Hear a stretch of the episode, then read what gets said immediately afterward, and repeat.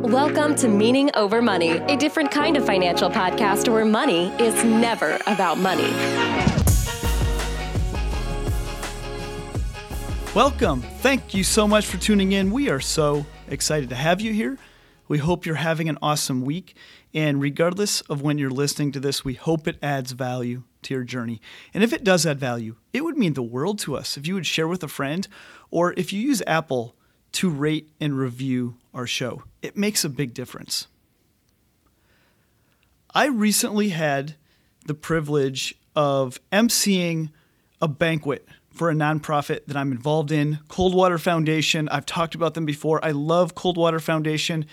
They're a wilderness ministry up in the Boundary Waters on the northeast side of Minnesota, um, coldwaterfoundation.org. Check them out. They are just doing such amazing work. In any event, I was emceeing the banquet, and there was a young man, a high school kid, He's a junior in high school. And I'm not going to name his name because A, he's a minor, and B, I don't know him very well. I just met him that night. And, um, but if you're listening to this dude, you know who you are. And, and a lot of you who are listening to this and you were there at the event, you know who he is. So give him a fist bump for this. But this young guy, uh, he was asked to get up on stage and share with two to 300 people his story with this ministry and how it impacted him. And uh, I met him a couple hours before the event. He walked in, dude was nervous, and he shared with me that he's in a speech class and he's going to get some credit for this. And, and he was looking forward to doing it, but you know he was a little nervous, and um, he, he actually had a lot of composure. And as the as the event neared, and uh, him and I were sitting at the same table, I looked over at him, and, and he looked pretty nervous. He looked nervous. Um, but he's like, I got this. He goes, we're gonna be good. I was like, awesome. You are gonna be good. You're gonna you're gonna nail this. And so I'm up on stage and I, I introduce all of our speakers, and then he I believe he was the second speaker of, of, of the night, and he goes up there, and the dude crushed it. He crushed it. And I'm looking around like, am I the only one that thinks this is ridiculous how good he is up there? And as I'm looking around, uh, no, everyone's like, holy cow, this guy's good, including his mom and his sister who were sitting at my table. Um, I, I, think they about fell out of their seats. He was so good. He was so good.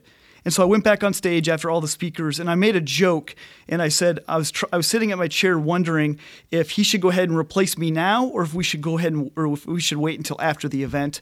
Um, I got a few laughs, bad joke.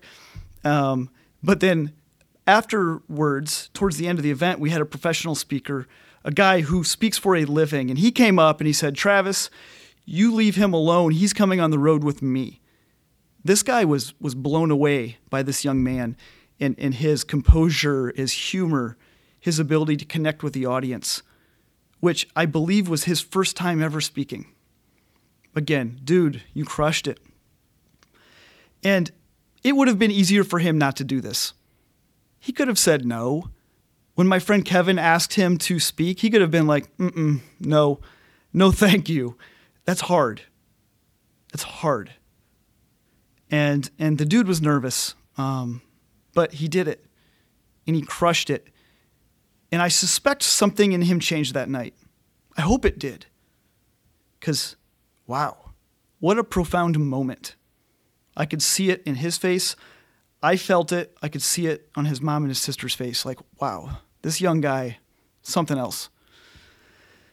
Earlier in the night, I was talking to a couple of other people that were helping set up and, and staffers for this organization, and uh, and they they asked me they asked me how I was feeling about the event. I said I'm pretty nervous, uh, but I'll be but I'll be okay. I'll we'll get through it, and and and and I'll I'll be fine by the time the event starts. And they're like, you get nervous, and I said public speaking is my greatest fear in life. And they said, But you're emceeing the event. How, how does that reconcile? And I, I explained to them that I love speaking, but it's my greatest fear in life. And man, I get nervous. Like I'm almost vomiting nervous every time I speak. And I speak as much as I can. If anybody's willing to let me speak, I'm there. And if they want to pay me for the privilege of speaking, that's wild to me. That's still wild to me that people will pay me to speak. And uh, it's still my greatest fear. And it, it's hard for people to reconcile that because they see how nervous, the people that know me well, they can see it, how nervous I get. They can see the lead up to the event, especially my wife. She knows and she can feel the tension in me leading up to it, the preparation and the nerves and the energy leading up to it. And it takes so much out of me when I speak that I feel like a puddle afterwards and then and often the next day. And, and again, it goes back to the question well, why do it then? And here's why I believe in doing hard things. I believe in pushing ourselves. I believe something changes in us when we do the hard thing. When we do the right thing for the right reasons, even when it's hard, especially when it's hard, I believe it can profoundly change us from the inside out. And this young man that I, I, am I'm, I'm now uh, blessed to call a friend that spoke, something changed with him. Something good is going to come out of this. He did something hard, something good's going to happen. And I really believe that every time I've done something hard in my life, something good has come out of it. Some good change has happened inside of me. And we live in this culture that we pursue comfort, we pursue the path of least resistance, we, we, we, we desire to have the easy road. After all, why, why have a hard road when you can have an easy road? Why, why would we volunt- voluntarily go down a hard road when we don't have to? Why would I say yes to emceeing this event? Why would I say yes to all these other things that I get to do? Why would this young man say yes to this really crazy idea of speaking in front of two to 300 strangers? Why? Because doing hard things is worth it. And, and that same principle can be applied to so many different areas of our life. You know, in, in the financial world, for example, doing the hard thing, it's difficult to, to make that decision. Paying off debt, that's the hard way. The easy thing to do is just not pay it off. Nobody else is. Why should we? Why make the hard choice and the sacrifice to pay it off when we just couldn't? We could just not do it. Why risk changing jobs when our job is okay? It's good enough, it pays the bills. Maybe it really pays well. Maybe you're doing really well financially. The easy thing to do would be to stay there. After all, like, why not? More money, right? Build wealth, have more, retire early, all that crap. Why risk it all to shift? Why, why would I take a 90% pay cut to leave my amazing career to start over and do something different? Why do something so hard? Because it matters. These things all matter. Whether it's our finances, our career, I even look at like health and fitness, things like that. Stuff that's hard. My wife recently started doing a, a different uh, a different kind of nutrition program that on the surface sounded really hard. And, and to be honest, please keep this between me and you. Uh, don't tell her I said this. I didn't think she was going to stick with it. I really didn't think that she had it in her to have this much discipline to do the hard thing. And she's now almost two months in, and she is doing the hard thing over and over and over again. And I am so unbelievably proud of her for doing that. And the results speak for themselves the, the outward results speak for themselves, but I think the inward results speak for themselves. My wife is changing as a person. To, to commit to doing something hard and then doing it in the midst of, of all the culture that's saying just take the easy way out or cheat here or cheat there or, or you don't have to do that.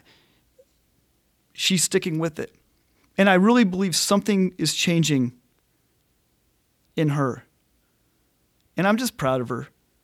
Uh, I hope that I can have that much discipline to do the hard thing when it comes to the health stuff. I think I need to. And I've had a couple friends inspire me recently my friend Emma, my friend Sam, um, now my wife Sarah. there's people that are inspiring me, and I just need to step up. And this is an area, to be honest with you all, I, I, I haven't done the hard thing. I've taken the path of least resistance. Something happened in COVID when COVID hit. When COVID hit, all the discipline in doing the hard thing I had in that area, the area of fitness, it, it went away. And and I, I really think I need to recommit. And you probably have yours too. You know what the hard thing is in your life. You know what it is. You just don't want to admit it.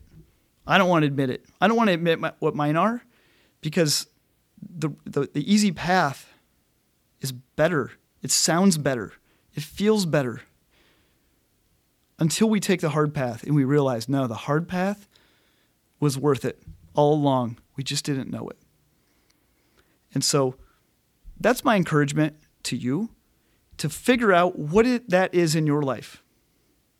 Maybe it has to do with your career or your money or your fitness or your nutrition or your marriage or your friendships.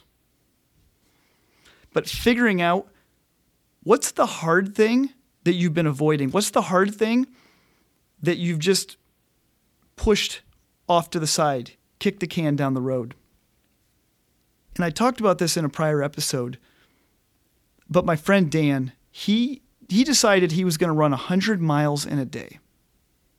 And still to this day, I still reflect on it sometimes. It feels like it didn't actually happen because it was so absurd. But I was with him when he started, I was with him in the middle, and I was with him at the end. And the dude ran 100 miles in one day. Now, who needs to run 100 miles in one day? I don't know. I don't think there's any real purpose for that. But Dan had a purpose. And his purpose was to prove to himself, and honestly, if I can be honest, I think he was wanting to prove to others as well that we all have more in us. The easy thing for him would, would have been to just do what he always does, to run what he always runs, or not run at all. But he chose the hard way, he chose the hard path. And I have a client that I just met with her today, young uh, single woman, and I've spent the last year with her watching her do the hard thing. She was making the hard choices every single step of the way. And her life today looks so much different than it did a year ago. But along the way, it didn't feel like this was the best path all the time. It was hard. It was hard for her. She had to make some sacrifices. Her career weaved in and out, and she made some very hard choices. The way she handled her finances changed significantly. The way she handled her generosity changed significantly. She made hard choices every step of the way. And I'm not sure along the way she really believed that this was going to be better. I think she trusted me, but I'm not sure she really believed it. And as we as we we reflected during our time, it it was pretty clear she was different. And I didn't do that. Nothing I did made her different. What she did made her different. But it didn't happen overnight. It happened one hard decision at a time.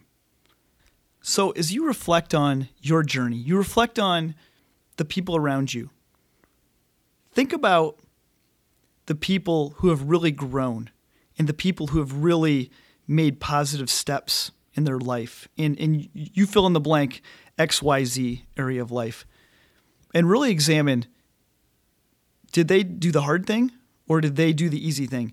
And I think what we're going to find is that every time somebody really advanced and really grew and became better, it was because they did the hard thing. And so that's my request for you as you maybe process this a little bit, but really think about what is yours. What is the hard thing you need to do? And I would love to hear your feedback. Some of you know what that is. And, and if you're willing to share, I would love to hear. I would love to hear where you're at in this journey. And I would love to hear what you decide and how that plays out. Because I really believe, like this young man that I watched change while he was on that stage, I really believe that there's something really beautiful on the other side of doing the hard thing. And so I'm going to continue seeking out hard things. I'm going to continue to speak and I'm going to continue to be so nervous before and right right probably during the speaking. I'm going to continue to do that because I really believe in that. I'm going to continue to have hard conversations with people. I'm going to continue to have engaging relationships with the people that I desire to serve. And it's not going to be easy, but it's always worth it when we do that. And so I hope this helps. I hope this adds value and uh, look forward to seeing you again soon. If you'd like to connect with us outside of the podcast, we would love to hear from you. You can find us on Instagram, Meaning Over Money. You can find me, Travis Shelton, on Instagram. You can find our YouTube channel. And of course, you can find Meaning Over Money, which is our financial course for young adults, where we teach young adults how to live for the meaning and not for the money. And that's at meaningover.money. And if you decide to buy a course, please don't pay full price. As our way of saying thank you for listening, you can get 25% off by using the promo code podcast25, podcast25. And if that's not for you, that's okay. We're just excited you're here, and we hope this podcast continues to add value to your journey. Take care, guys.